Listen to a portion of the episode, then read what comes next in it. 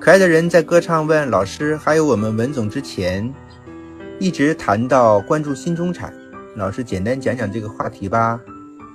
新中产这个话题呢，我们在微系统微系统当中总是在提提到。目前中国的新中产呢人数有四亿人，哇，这是个很庞大的数字，主要是集中在八零后和九零后的身上。这个客户群体呢是非常不一样的。和我们过往啊六零后、五零后的客户群体是完全不同的。他们最大的不同呢，就是因为有知识，而且他们伴随互联网成长起来。大家想一想，淘宝的成功是在十几十年前，而那个时候的八零后呢，刚刚也在校园里是淘宝的主力。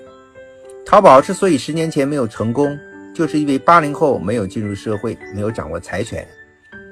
今天的淘宝之所以成功，就是因为八零后进入社会，成为了中产阶级。所以，中产、新中产呢？为什么叫新中产呢？其实就是对八零后、九零后的新生力量来讲的。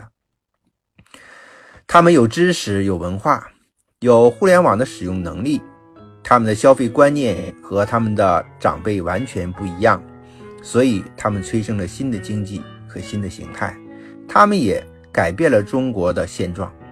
特别是以移动互联网为主的消费模型，比如说，他们，呃，催生了淘宝、支付宝、共享经济，他们造就了啊知识付费，像我们今天的啊比较热的啊吴镇宇呀，啊罗振宇呀、吴晓波呀，其实都是新中产推就起来的，啊，包括老师也是一样。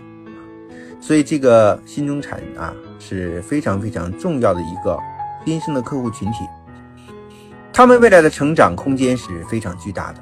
如果我们跟随他们成长十年的话，我相信我们的财富也会有一个巨大的改变。所以，作为我们八零后为主的保险代理人，是新中产的一个代表，也是其中之一啊，就一定要关注这个群体的变化。他们的需求、他们的消费方式以及他们的价值观啊，紧紧跟随，才能够创造更多的奇迹。